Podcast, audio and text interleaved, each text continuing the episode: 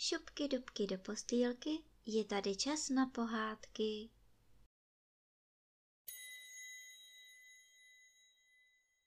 Tentokrát vám budu povídat pohádku, jak v Kocůrkově utopili raka. Za starých časů neměli v Kocourkově krejčího. Dávali si šaty šít v sousedním městě a tu se jim mrzelo, že se tolik nachodí ke krejčímu, hlavně před posvícením.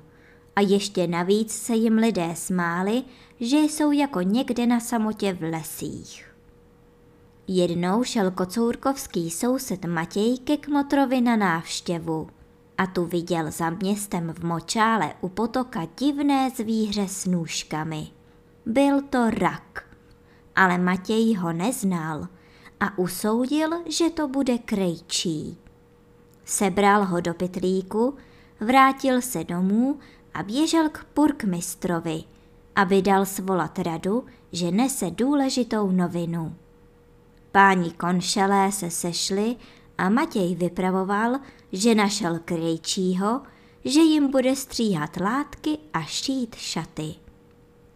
Pan purkmistr řekl, že prý by se tomu krejčímu mohlo něco slíbit, třeba trochu dříví, aby se ve městě držel. A celá rada si pochvalovala, že to je moudrý nápad. Hned se to rozhlásilo a po celém městě bylo plno radosti, že už mají krejčího. Bylo právě před posvícením. Matky už nakoupily dcerám tenkého plátna a kanafasu, paní Purkmistrová měla připravené hedvábí a čekali jen na krejčího. V hospodě rozložili na velikém stole všecky látky, Matěj přinesl raka, posadil ho doprostřed a pak řekl, že bude nejlépe, když všichni odejdou a nechají mistra, aby si pracoval podle svého. Za hodnou chvíli se tam paní Purkmistrová šla podívat. Myslela si, že krejčí už bude mít něco nastříháno.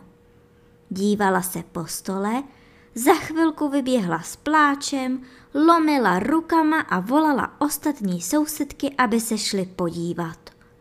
Látky byly na capart roztrhané.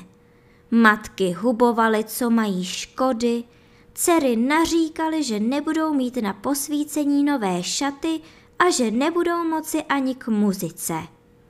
Purkmistr svolal radu, páni konšelé se zlobili na darebáka krejčího a lámali si hlavu, co s ním počít. Matěj přišel do rady a řekl pánům, že ví, co a jak. Páni, Uděláme, myslím, nejlíp, když se tomu Fušerovi pohrozí, že ho utopíme za to, že nás tak ošidil. Uvidíte, že hned skrotne a možná, že se ještě leco zdá spravit. Pan purkmistr i páni konšelé byli s Matějem zajedno. Ponocný tedy přinesl putínku s vodou a Matěj tam raka hodil. Všichni mysleli, že se krejčí bude chtít dostat z vody ven, ale rakovi bylo ve vodě dobře. Vesele tam sebou mrskal a stříhal nůžkami jen což. Všichni se dívali, co Matěj, protože o něm věděli, že je náramně moudrý. A Matěj si hned věděl rady. Vidíte, je tu málo vody. Na mistra cihličku jí musí být víc, aby byla pořádná hloubka. Počkej, filuto taškářská, dáme tě na hlubinu, že ji budeš mít brzy dost. A tak dal raka do pytlíku, vynesl ho z města k lesu, kde byla hluboká tůň, rozvázal pytlík a řekl. Naposled ti povídám, aby si to rozmyslel. Ale milý rak nic. I rozlobil se Matěj, vytřepal pytlík až bluňk. Už byl rak ve vodě.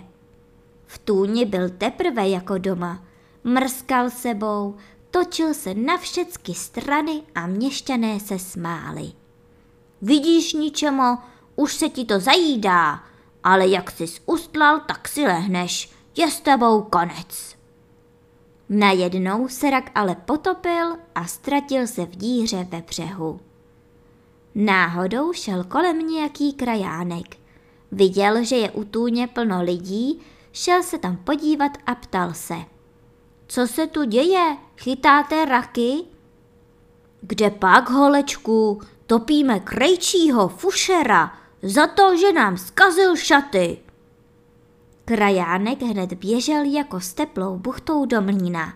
Vypravoval, co viděl a slyšel, dozvěděli se o tom páni na zámku a bylo vyšetřování, kohože to v tom kocourkově topili. Pak se rozhlásilo, co vyvedli a celý kraj se jim smál, že v Kocourkově chtěli utopit raka.